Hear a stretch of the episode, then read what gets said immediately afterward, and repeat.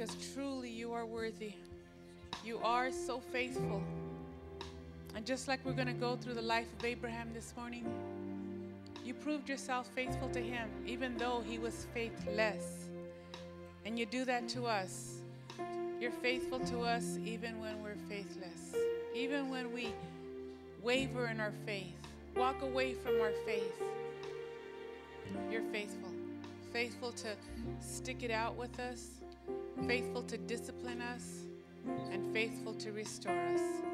Lord, I thank you for that love this morning. I pray you use your word, let it minister, convict, transform.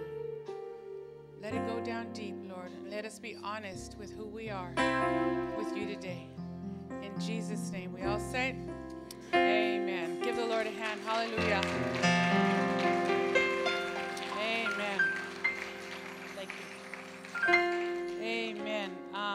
Many of you men are going to the Mighty Men? Wonderful. If you haven't made a decision yet, okay, you're overdue. You got to make a decision. You got to go. It's like one of those things you just got to go. I would like to see all of you over there. I, I'm going to the Mighty Men because I'm a mighty woman. uh, actually, they're having uh, regional um, meetings there for all of the women. So, as part of the steering committee, I, I will be going to the Mighty Men. So, uh, we will be attending at night. And so, I look forward to seeing as many men from Victory Outreach Hayward as possible. Amen. That's really, really important. That's something that we, you know, these are uh, events that only happen like um, once a year. So, you get together with all of the men in San Antonio, and, and it's going to be a great, great opportunity. So I, I hope to, to see all of you there. Amen. Open your Bibles with me to cha- Genesis chapter 12. And um, as you're doing, I, I pray that you're also preparing for this Saturday to bring your moms. Moms, bring your children. We're having a special, special time just for you. We have special testimonies, we have a special gift, we have some prizes, and it's just a time to honor moms. And next Sunday, we have our Sunday morning service, and that's a real, real special time. And I pray that you'll, you'll bring your mom out. Um, and moms, you know, sometimes your, your kids will say, What do you want for Mother's Day? Tell them, I want you to come to church with me. That's what I want. I want you to come to church and uh, and that'll be your gift. I'll tell you, if if my children were not serving God, that would be the one gift I would want from them, just for them to be there. And because once they're sitting next to me, I'm just praying. I'm grateful to the Lord that my children are serving the Lord with me. But if they weren't, that's where I would want them, right there serving God with me, hearing God's word and rejoicing. So, bring them, uh, bring them to Saturday, and then tell them, okay, one more day. You need one more day come tomorrow. And so we're just going to have a blessed, blessed weekend this coming weekend. Genesis chapter 12, we are continuing with our journey through the book of Genesis. We're going to start reading in verse 9. And it reads like this Abram kept moving, steadily making his way south to the Negev. Then a famine came to the land. Abram went down to Egypt to live. It was a hard famine, a severe famine, the Bible says. As he drew near to Egypt, he said to his wife Sarai, Look, we both know that you're beautiful. When the Egyptians see you, they're going to say, Aha, that's his wife, and they're going to kill me. But they'll let you live. Do me a favor. Tell them you're my sister. Because of you, they'll welcome me and let me live. When Abram arrived in Egypt, the Egyptians took one look and saw that his wife was stunningly beautiful. You got to remember, she was 65 years old. That's unbelievable. She was stunningly beautiful. Pharaoh's princes raved over her to Pharaoh. She was taken to live with Pharaoh. Because of her, Abram got along very well. He accumulated sheep and cattle, male and female donkeys, men and women servants, and camels. But God hit Pharaoh hard because of Abram's wife Sarai. Everybody in the palace got seriously sick. Pharaoh called for Abram, What's this that you've done to me? Why didn't you tell me that she's your wife? Why did you say she's my sister so that I take her as my wife? Here's your wife back. Take her and get out. Pharaoh ordered his men to get Abram out of the country, not even out of the city, out of the country. They sent him and his wife and everything he owned on their way. Go ahead and have a seat. now we're getting into some really good good stuff here. Our study in the life of Abraham are lessons for us to learn about our own particular life. 1 Corinthians chapter 10 verse 11 and 12 says the reason that we have these people it says these things happen to them as examples for us. This is what we're going to read about in Abraham. They're an example for us. They were written down to warn us how to live at the end of the age. If you think you are standing strong, be careful not to fall. This is what the life of Abram tells us. His name had not changed yet. God changed his name later on to Abraham, but right now he's still Abram. He's still growing in his faith. He's still learning how to walk. He's still stumbling along the way. We have to remember that the journey of faith is a process of maturity. There are stages of great success, but I'm going to let you know there are stages of great failures also. Failures and defeats. And God uses both our success and our failures to mature us in our faith, both of them together. Don't just think that if you're a Christian, you're just going to go from success to success to success. Sometimes you're going to hit a little bump along the way. You're going to hit a little rock along the way. You're going to hit a little obstacle along the way that's going to cause you to stumble. But God uses them both to grow us and mature us. So, the first thing I want to let you know about Abraham's life is that in verse 9, the Bible says that Abraham gave up. It says, the Bible says that Abram kept moving, steadily making his way south. Now, in the beginning, Abram was staying between Bethel and Hai. That was two cities. And Bethel means the house of God, and Hai means the heap of ruins. That's what their names mean. So Abram was in the house of God and he was able to see the heap of ruins. He was able to see what the world was like from his house of God. But even though he could see the world up close, he still drifted toward it. Just like many of you, you see the world up close every day when you go to work, when you go to school, when you go out of your house. You see that world up close. And for some of you, you're drifting a little bit too close to it. Crisis, challenges are what drew him away from the house of God toward the world. See, Abram heard the voice of God calling him to go to a new land, the place where God had promised to bless him.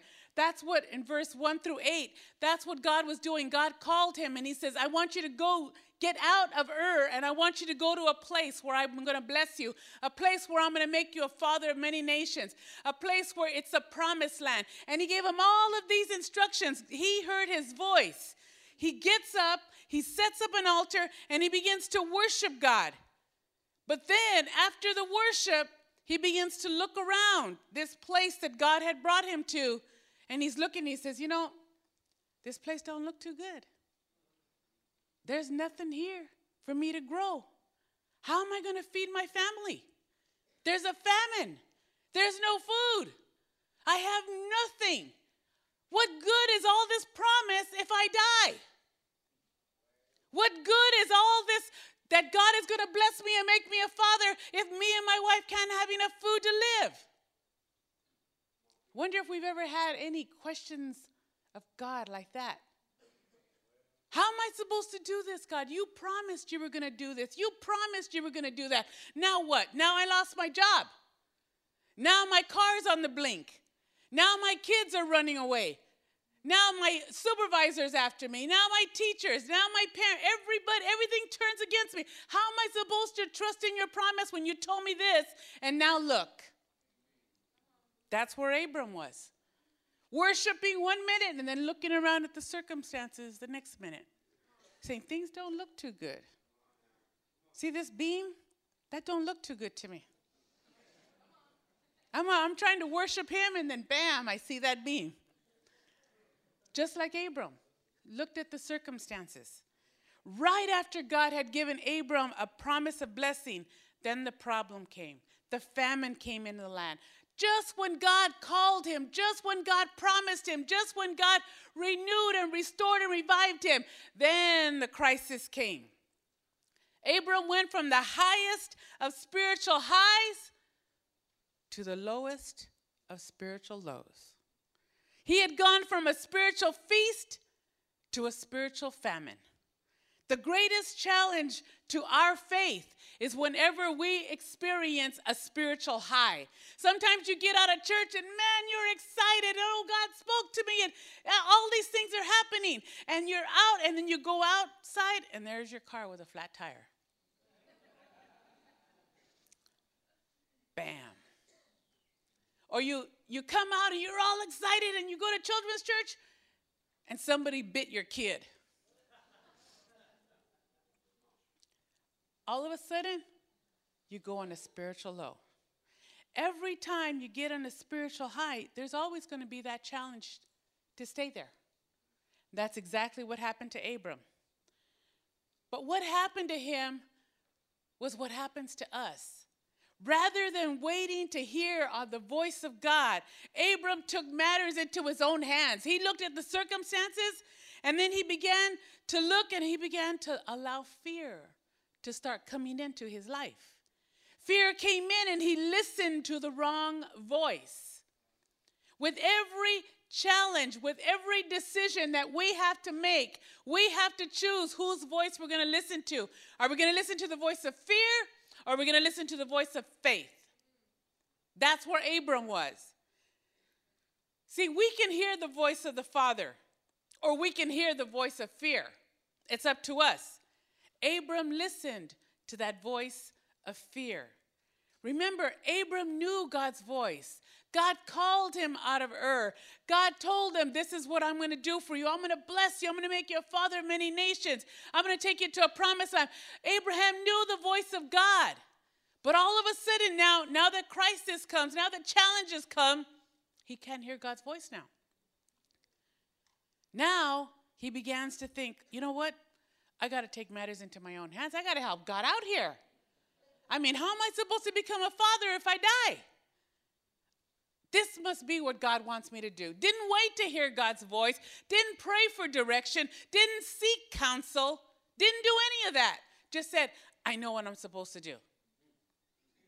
When we commit our lives, when we commit our finances, when we make building pledges, something is always going to happen to test our faith.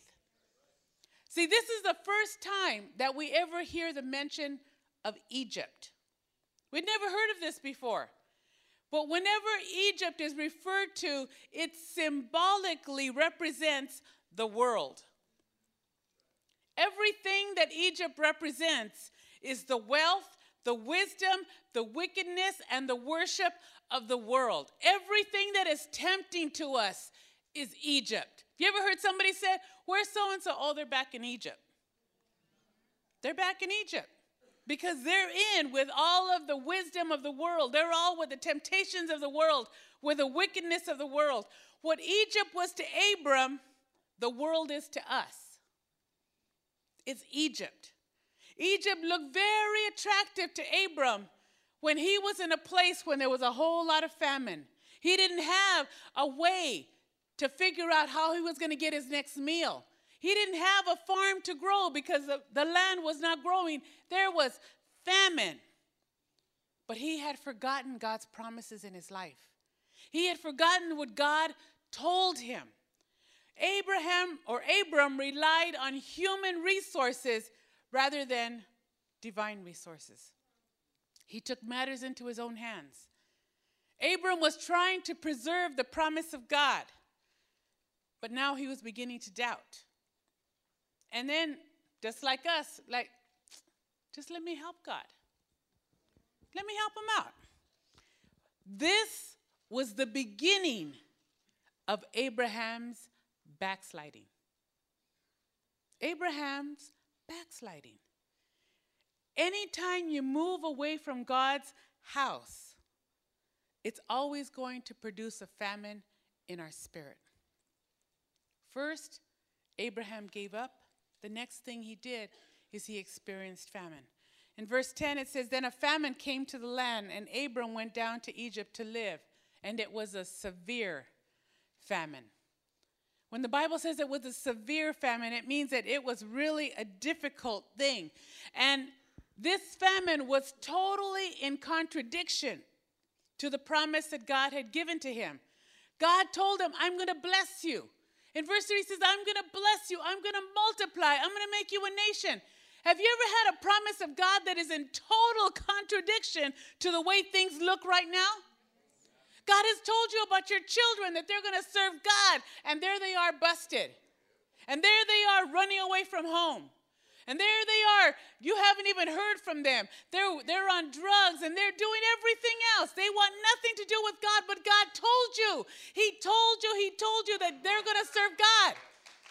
You cannot look to Egypt and say, that's the way out. I don't care what your circumstances look like, you got to hold on. Because sometimes the promises of God look like they're in contradiction.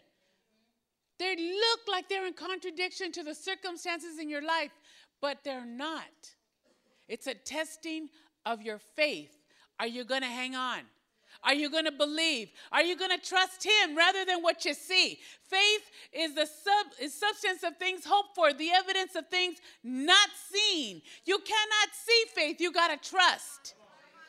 That's the challenge to Abram and to us today when we doubt concerning God's will. Can you imagine when he looked at the land that the Lord had promised that was going to feed him, that was going to bless him? Now it couldn't even grow an onion, couldn't even grow a carrot, couldn't grow nothing. See, Abram was a lot like you and I because he began to start questioning the promises for his life. How many times have we stepped out in faith, got to where we were supposed to go, almost got there, and said, Oh, you know what? It's not working out. I must have made a mistake. I must have not heard God right. I must have misunderstood what he said. He said for me to take this job. He said for me to let go this job. He said for me to go over here or go over there. And all of a sudden, everything starts happening. The car breaks down. You lose your job. You get a demotion. You get a cut in pay. Everything happens. And you're like, you know, maybe I really didn't hear God's voice. Maybe it was just me.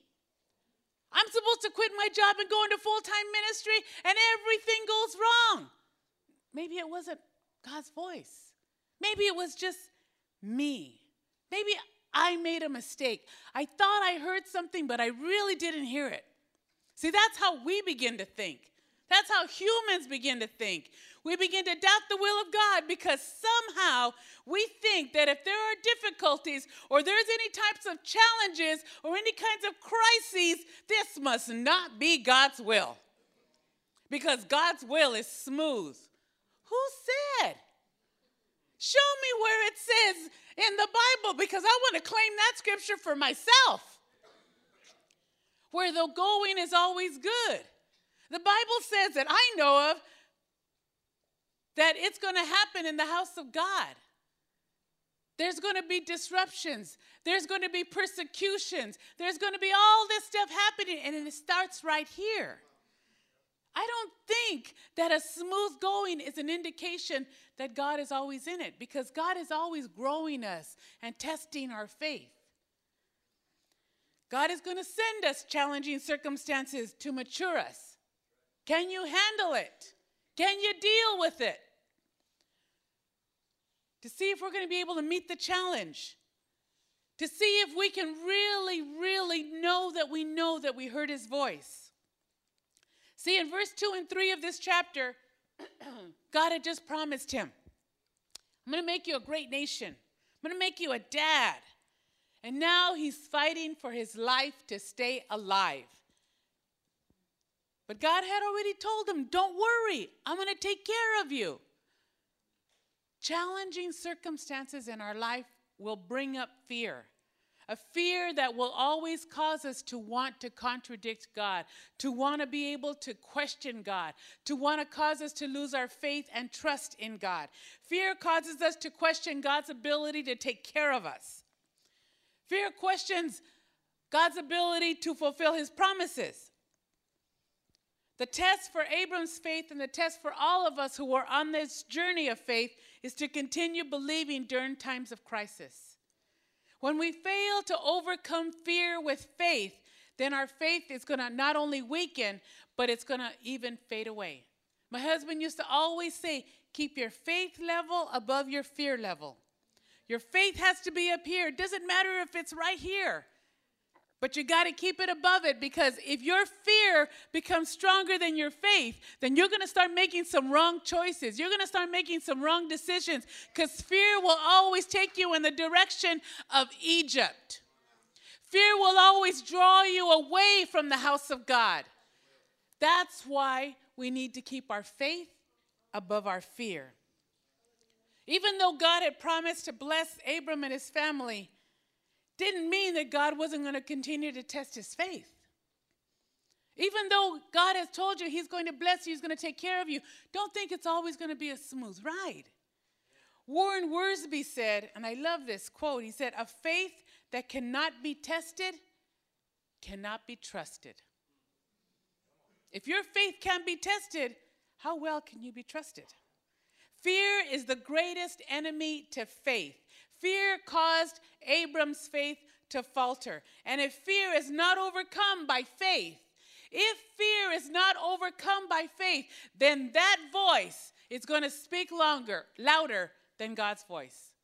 Fear will always speak volumes louder than God's voice if you are not in the Word of God. If you are not immersed, if the Word of God is not hidden in your heart that you would not sin against Him, it will always seem like it's louder. It'll always seem like it's the right thing to do, but it's not. God's voice seems to be smaller, but it depends. The Bible says that according to the power that works in you, that He will give you even above what you are able to ask or think, according to the power that's in you. What kind of power you got? Fear power or faith power? What you got? After he gave up started going down to Egypt. After he began to lose his faith, then we begin to see in verse 10 through 15 that that fear that he developed, that fear that was there, caused him to lie. Bible says that he, as he grew, drew near to Egypt, he said to his wife, Sarai, Look, we both know you're a beautiful woman. When the Egyptians see you, they're going to say, That's his wife, and they're going to kill me but they'll let you live. So do me a favor, tell them you're my sister. And because of you, they'll let me live. See, Abraham's fears were taunting him, they were calling on him. You know those fears that keep you up at night? The what ifs? I've never seen a what if have a good blessing in our life. A what if is like a rocking chair. You never go anywhere. What if this happens? What if that happens? What if? What if? You can't live your life on what ifs. That's fear. Fear will cause you to live by the what ifs in your life. And Abraham's fears were taunting him. Will God really take care of me? Is he really going to bless my life like he said? All of these fears and all of these doubts were chipping away at the trust in his life. They were chipping away at the trust that he had developed between him and God. And pretty soon, those fears became bigger than the promises of God for him. When fear speaks louder than the Father, it, caused a dis- it causes a distortion of reality. We don't see things the way they really are because fear has its own set of glasses on. See, faith has its glasses, and you begin to see the things. It doesn't matter if they're in jail. It doesn't matter if they're running away. It doesn't matter if they're disobedient and rebellious. It doesn't matter because those faith glasses cause you to see beyond that. It causes you to see the promises of God, it causes you to see way past that. But the fear glasses, you put those on, And you're looking like, oh man, forget it. I'm back, go back to Egypt. I had it better there. I had it better there. Over here, man, people are criticizing me. People are putting me down. People are talking about me. I can't make ends meet. And this and that, complain, complain, complain. That's the fear. And you see what you see with those glasses. It's been said that pain is nothing compared to the emptiness from, that comes from quitting. Pain is nothing compared to the emptiness that comes from quitting. See, the Lord didn't give Abram instructions when the famine took place. He didn't tell him, don't worry about the famine. He didn't even address the famine. He told him the promises, and that's it. That's it. The promises. He didn't tell him anything about, well, you got to make sure that you watch out because the famine's coming. Make sure that you watch out because things aren't going to be going so good for you next week. Matter of fact, I just got a phone call the other day from uh, evangelist Roy De La Garza. And it's funny that, that this came up because he, he, he said, Hi, how you doing? I said, I'm, I'm good. And he goes, Oh, well, I just called to tell you things aren't going to be going too good for you in a little bit. I'm like, Really? In my heart, I'm going, I shouldn't have answered the phone. I just shouldn't have picked up this phone call. And he goes, No, he goes, You're, you're going to be going through some tough things in the near future. Um, but I want you to know that the same strength that got you through the past trials is going to get you through the next trials. The same faith that got you through those trials is going to get you through the next one. And then here I am studying on the faith, and here I am looking at what Abram did, and I'm thinking, you know what? I've got to hang on to the promises of God. It doesn't matter what the circumstances look like, because the circumstances don't always look too cool. But I've got to hang on to the Word of God, what He promised me. God did not talk to Abram about the famine. He didn't warn him about the famine. All he told him was hang on to the promises, stand on the promises, believe in the promises, trust me to fulfill the promises. That's all he told him. Like Abram, like us, we take God's silence for permission to move. See, God didn't answer him. I don't even know, the Bible doesn't even say he asked him. But God was silent. So, oh, this must be the way to go. This must be the decision I have to make. He didn't give him any instructions about the famine. So, hey, I'm out. That was the fear that made him make a wrong decision. He feared that God couldn't supply his needs. And then the fear took him out of Bethel, took him out of the house of God, took him out of the place where he was growing, where he was worshiping, took him out because of fear. And let me let you know something fear grows. It begins to, it doesn't just stay small. It begins to go from one thing to another, to another, to another. First, you're, you're, you're fearing this. Then the next thing, oh, you're fearing this. And all of a sudden, you've got a whole big old house of fear because it's just built up, built up, built up, built up. Abram lived in a day when human life was cheap, similar to today. Human life is very cheap. There's thousands and thousands of abortions done every day. Human life is cheap. But in this particular time, human desire was considered more of value than human life. To be able to fulfill a sexual desire was more important than a human life. If a person wanted something, he would do everything he could do to get it, and that meant even killing for it. No big thing. If a man saw another woman and she was married and he liked her and he wanted to be with her, he'd just kill her husband. Just like today. How sad. We're living in Abram's day. That was a very common practice back then. And then they would add the women to their harem. And they had a lot of harems back there, back then. But what happened is that Abram resorted to scheming and deceiving for the purpose of protecting his own life. He lied. When we try to take on problems by ourselves, we're going to start going on our own strength. And when we go on our own strength, you know what's going to happen? We're always going to resort to lying. We resort to things like drugs, alcohol, pornography, TV, prescriptions. We resort to finding a guy or finding a girl, finding something to be a solution to our problem. And all it's doing is it's just building up our fears more and more and more. Bible says that God has promised never to leave us or to abandon us. He says to trust in the Lord with all your heart and lean not to your own understanding. Don't try to figure things out by yourself. Don't think, you know what, I've already done three months in the home, I'm done. I'm good. My husband was there two and a half years. He still needed longer, but we got married.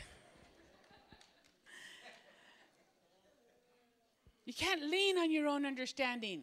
You can't think, you know what, I deserve this. I deserve that. Don't lean on your own understanding. In all your ways, acknowledge Him, and then He will direct your path. He'll show you which way to go.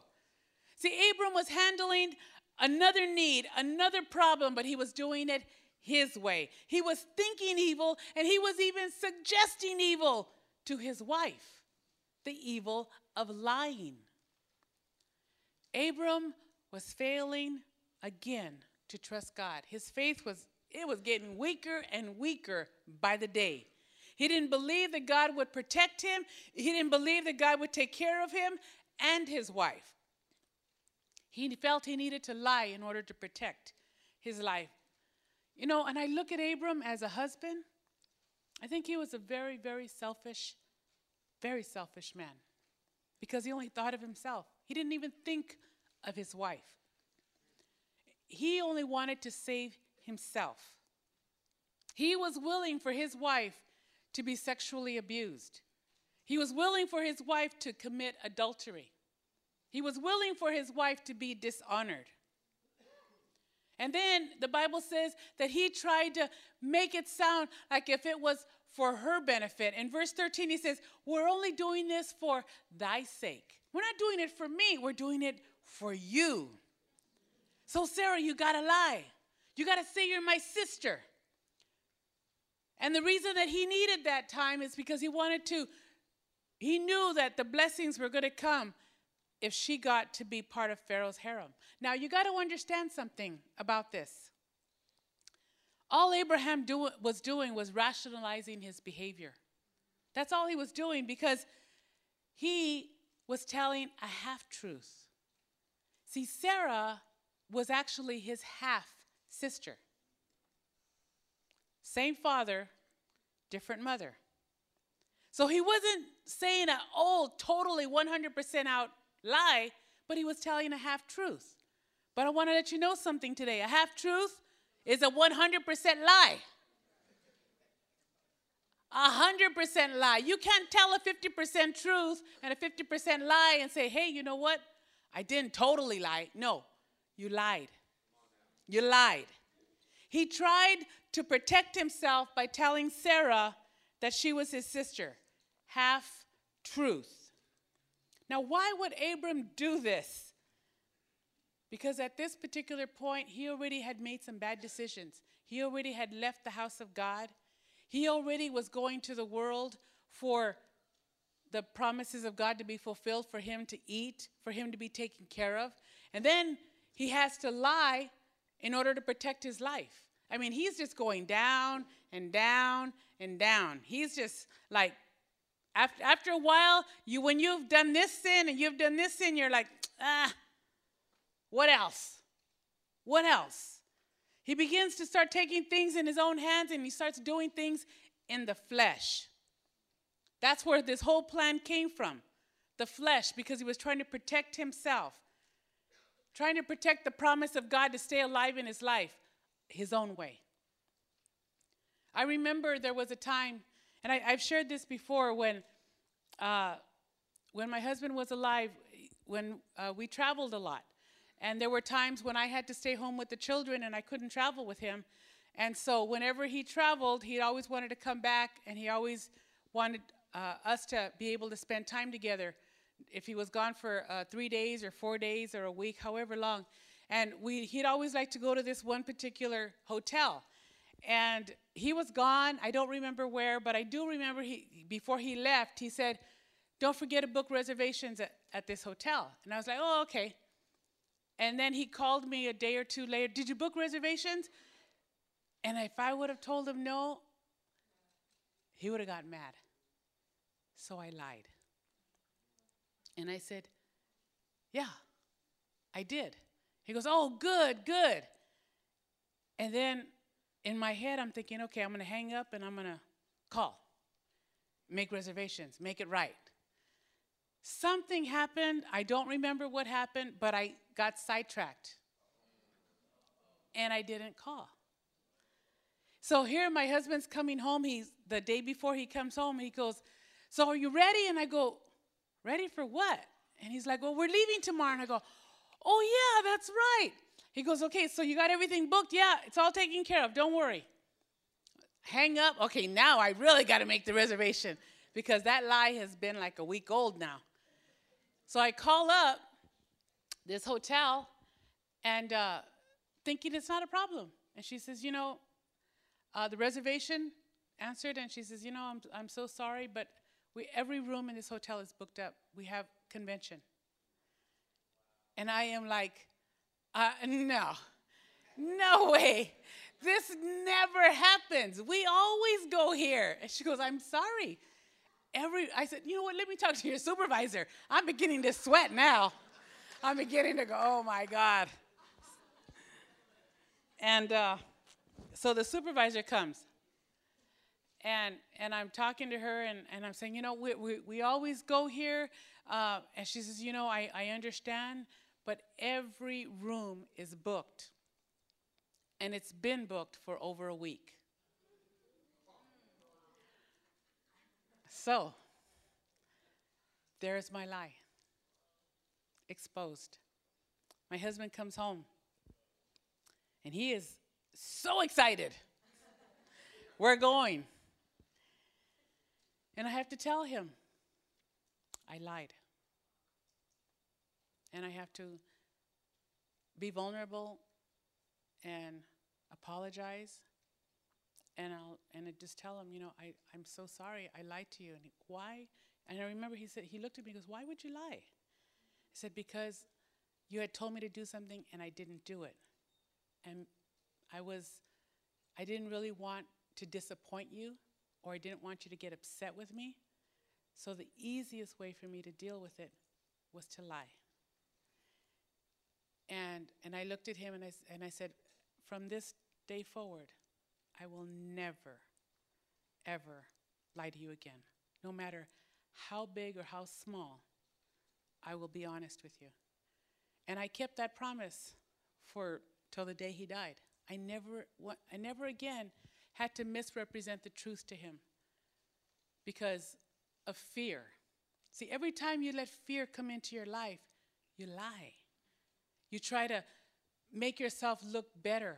You try to make sure that everything works out the way you want it to work out. And I share this story with you because I have let fear overcome my faith. Because I needed to protect myself, I felt. I needed to defend myself. But the problem is that whenever we lie, it always backfires. Always, always, always backfires. Sometimes lying seems like it's the easiest way out. But let me tell you what the Bible has to say about lying. In Proverbs 6 16, it says, There are six things God hates, and one more that he loathes with the passion eyes that are arrogant, that's pride, a tongue that lies, hands that murder the innocent, a heart that hatches evil plots, feet that race down a wicked track, a mouth that lies under oath, that's twice lies. Twice and a troublemaker in the family. Those are six things that God hates, and two of them are liars. Proverbs 21 6 says, Wealth created by a lying tongue is a vanishing mist and a deadly trap. If you have gotten wealth underneath the table, you've lied your income tax, you haven't said the truth, wealth created by a lying tongue is a vanishing mist. You think you have it, you don't have it. It's going to slip right through your fingers because that's what lies do. There's a story of four high school boys who couldn't resist the temptation to skip morning classes. Each of them said, Man, it's springtime. We got to get out. We can't go to school. They had a test that day, but they said, You know what? Forget the test. Let's go. So after lunch, they all came back to school and reported to the teacher that they all got a flat tire. Much to their relief, she smiled and said, Well, you missed a quiz this morning. So why don't you go ahead and take your seats far away from each other and get out a pencil and paper? So they're excited, like, oh man, we didn't miss anything. We get to do this. And still smiling, she waited as they settled down and got ready for her questions.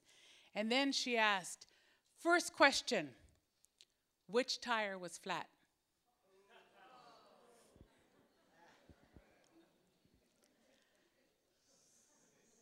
Gotcha.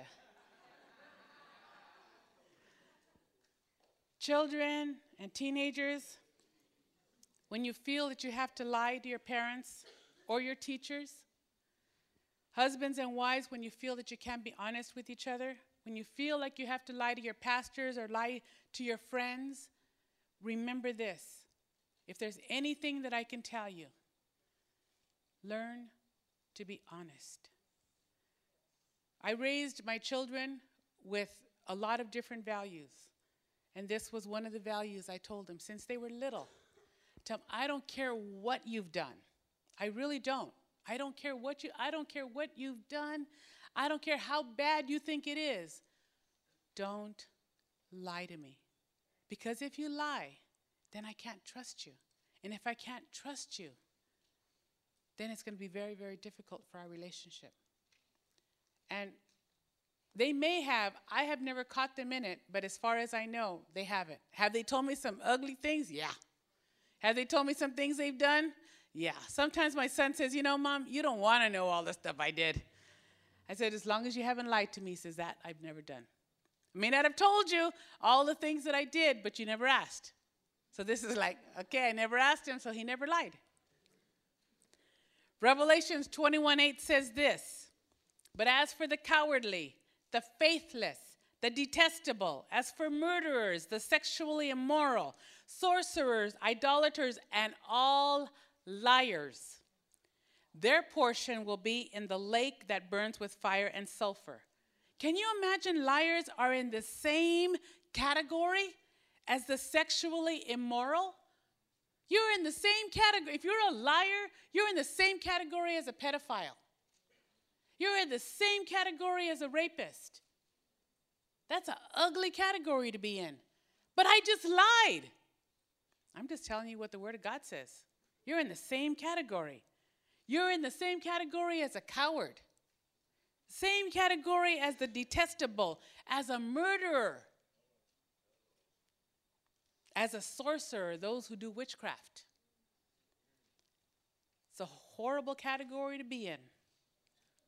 When we get out of God's plan, we get ourselves deeper and deeper into situations that we never intended to go. There's an old song that says, Sin will take you farther than you want to go. It will. When we're out of God's will, there is no knowing how low you will go. There is no knowing. The next thing is that Abraham's supposed blessings. In verse 14 and 15, we read how Pharaoh saw Sarai and he brought her into his harem. And when he brought her in, he blessed Abram with sheep and oxen, male donkeys, male servants, female servants, female donkeys, and camels. And camels in Old Testament days were a representative of wealth. So he was giving him wealth, much wealth. And Abram, man, he was like, come on, bring it on.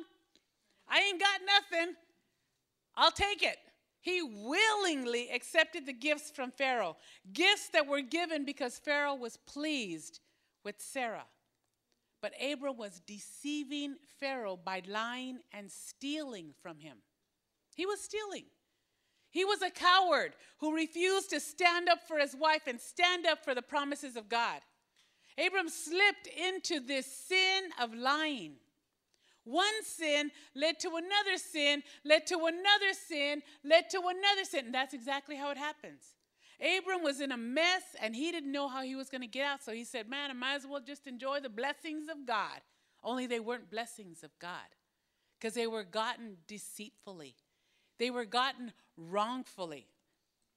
Pharaoh gave Abram those riches because Sarah and Abram didn't refuse it. He took all the treasure. Just because a person is blessed financially or materially doesn't necessarily mean that they have divine favor on their life. Abram was blessed financially by his lie. If you get riches and you get wealth and you get a major fat income tax check by a lie, whatever you buy, it's going to break. Whatever you wear, you're going to stain. Doesn't matter what it is. You get wealth through a lie, God will not be mocked. It's a, it's a vanishing mist. Many people assume that just because a, a person's wealthy that they have God's blessing on their life. Sometimes it's true, but sometimes it's not. And then the last thing, and this is really where I want to hit home. This is Abraham's failure. The Bible says that the Lord struck Pharaoh and his house with a great plague because of Sarai, Abram's wife. Then Pharaoh called Abram and said, What is this you have done to me? Why did you not tell me that she was your wife? Why did you say she was my sister so that I took her for my wife? Now, there is no indication here of how Pharaoh found out. All we know is that in his household there was a disease there was a consequence that took place because he took Sarah into his household. What they believed during those times is that pagan religion saw disease and saw sickness as a direct result of sin against a God. They didn't know what God, but all he knew is that whoever was the last person to come into his house, then all this stuff started happening. Oh, it must be, must be her. Must be her. Just like when Jonah was running away from God, has to be him. He's the last one on the boat. Whatever God he's serving, that's the one. He's mad. And that's what was happening. Disease and plague broke out in his household. And so he figured out, I don't know if God spoke to him, I don't know how he figured it out, but he went back to Abram and said, brought him in and said, What did you do? Why did you lie to me? Why did you tell me she was your sister and she's really your wife? This is Pharaoh, a heathen, unsaved, rebuking a man of God, telling him, You lied to me. You lied. He rebukes him for his lie, he rebukes him for his lack of faith, but I don't want you to think that that rebuke came from Pharaoh. That rebuke came from God. God told Pharaoh, somehow, some way, he told Pharaoh, this is a pagan ruler, to rebuke his servant. Twice, Pharaoh had to ask Abram, Why did you lie to me? This rebuke that Pharaoh gave to Abram shows just how far out of fellowship Abram was with God. Before Abram left for Egypt, he was hearing God's voice. He was speaking to him personally. He could hear God when he told him, I'm going to do this and I'm going to do that. He heard him. He was there was a communion there going on between him and God. But once he left that house of Bethel and went to Egypt, there was no more communication. There was no more worship. He could no longer hear God's voice. The Lord didn't appear to him anymore like he did when he was in the house of Bethel. In Egypt, the Lord was silent, his worship was absent. And this is when God used an ungodly man to rebuke the man of God. Abram lied because he failed to trust God in his promises. He took things into his own hands. He resorted to doing things in the flesh to try to take care of himself. And all Abram had to do was trust in the promises of God that were given to him way back in Bethel. This rebuke from Pharaoh, this rebuke from God, was Abram's discipline. God had to come down on him. And God will do that to each and every one of us whenever we stray away from Him. God will use the world. I don't know if God has ever used your unsaved employer, your unsaved teacher, your unsaved friends to rebuke you, but if He did, if He has ever used an unsaved person, maybe that you don't even know, then you got to know you're straying away from where you belong. God will always intervene in the life of one of his children whenever his word is at stake. The Lord deals with us the same way he deals with Abram. Romans chapter 12 tells us he is faithful to discipline. He loves us enough to discipline us. Because not only did Abram cause Sarah to lose her honor, but Abram damaged his own testimony. Imagine what was taking place in the mind of Pharaoh when he found out that Abram was a servant of the Lord and he had purposefully lied and tried to deceive him. What happens when you proclaim your Christianity at work and you don't live up to those Christian values? You gossip, you lie, you steal. Oh, it, the company has all kinds of pens. Throw a couple in there. Ah, they got a whole bunch of this. Throw it in there. I deserve this. I did overtime and they didn't pay me. Throw it in there. And you lie to your employer. You lie to your teachers. The dog ate my homework. Again. It got wet. I mean, you know, you think you're coming up with some new excuses? Psh, this front row has more excuses than they could give you. They could give you some. So can the home. The home has got, they're full of excuses. Pharaoh rebuked the man of God. And then what he tells him is, you know what? Get out. Get out. I don't know if he thought in his head, if this is what a Christian is like, I don't ever want to be one. I wonder how many people that we have ever come in contact with that have ever thought that because of our poor testimony at work, or our poor testimony at school, or our poor testimony at the market, or the gas station, or anywhere else. You're a Christian, pff, I don't want to be one. I'm gonna stay far away. What church you go to? Oh, I'm never going to go to that church. If that's what that church is like, I ain't going there. I wonder how many people who are walking around who have a bad taste in their mouth because of our testimony. That's what happened with Pharaoh. He got a bad taste in his mouth for the living God. Because if Abram was a representative of the living God, why would he lie? Why would he try to deceive him? Why would he just try to take stuff? From him. So Pharaoh says, You know what? Get out. Get your wife, get your stuff, and get out of the country. And I'm going to help you because I'm going to make sure that you're out. He said he sent his men. I want him out. I want him far, far away. He didn't even tell him to leave his possessions. All the stuff that he gave him, he says, I don't even want it. I don't even want it. You deceive me out of money, you deceive me out of stuff, you know what? Take it. It's not that much.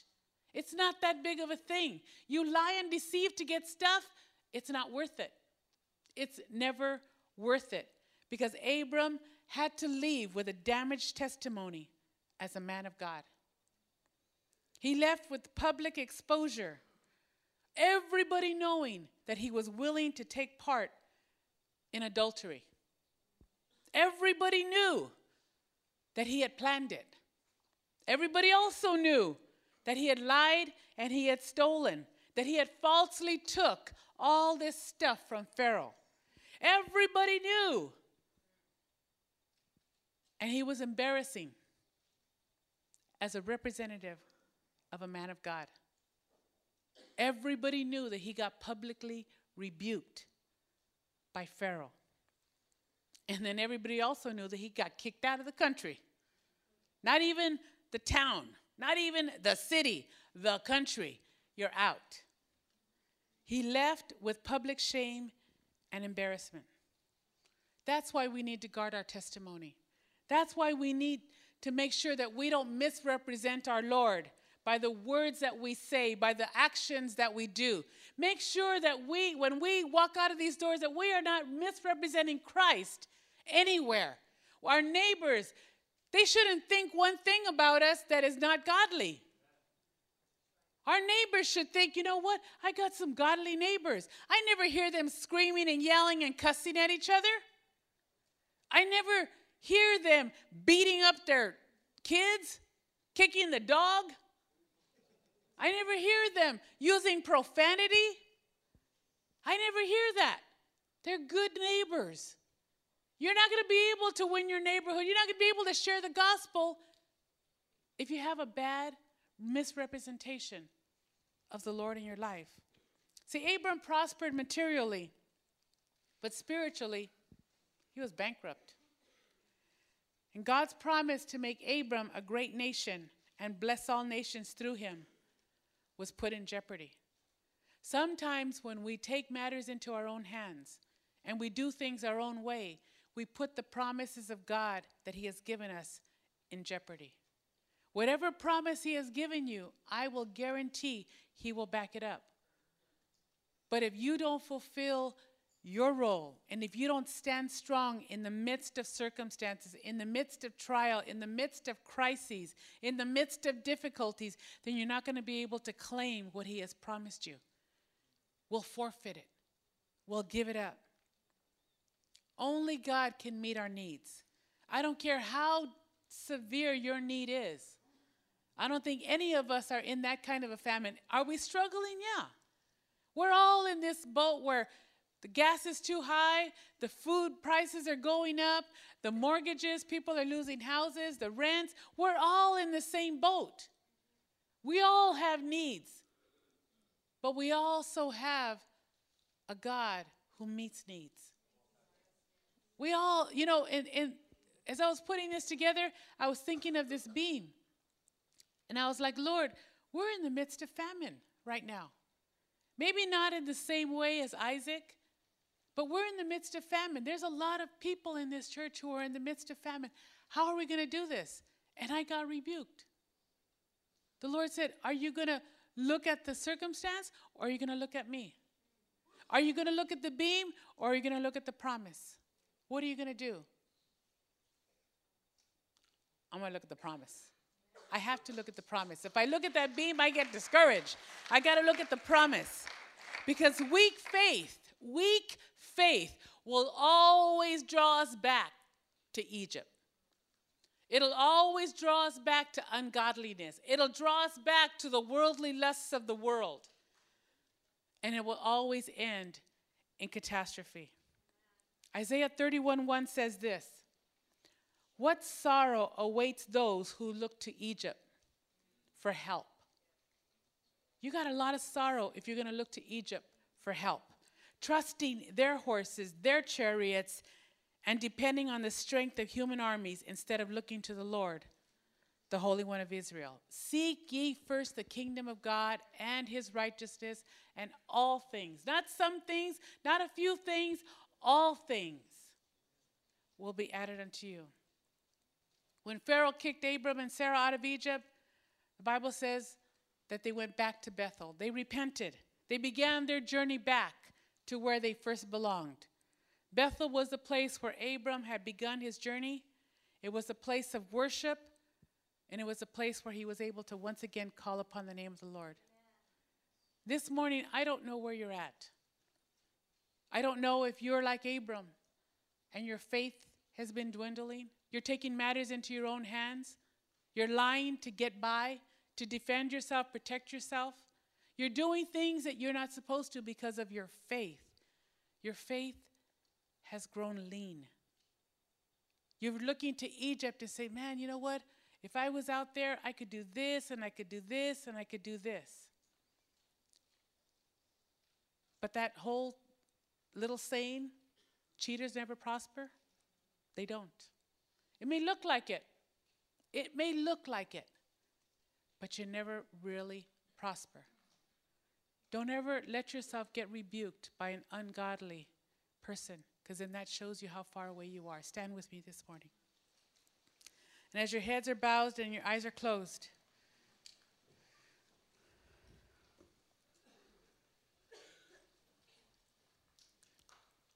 think about this message. I don't know what area the Lord has convicted you about this morning,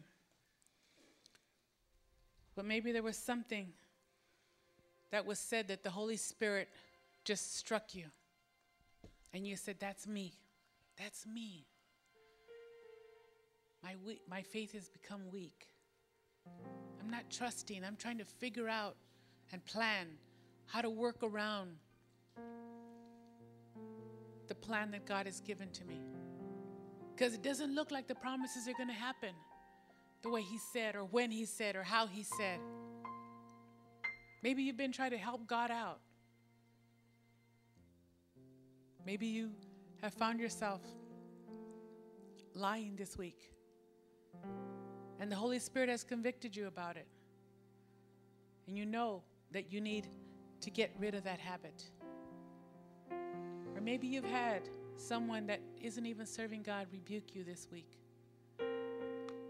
God loved you enough to tell you, get back to where you belong.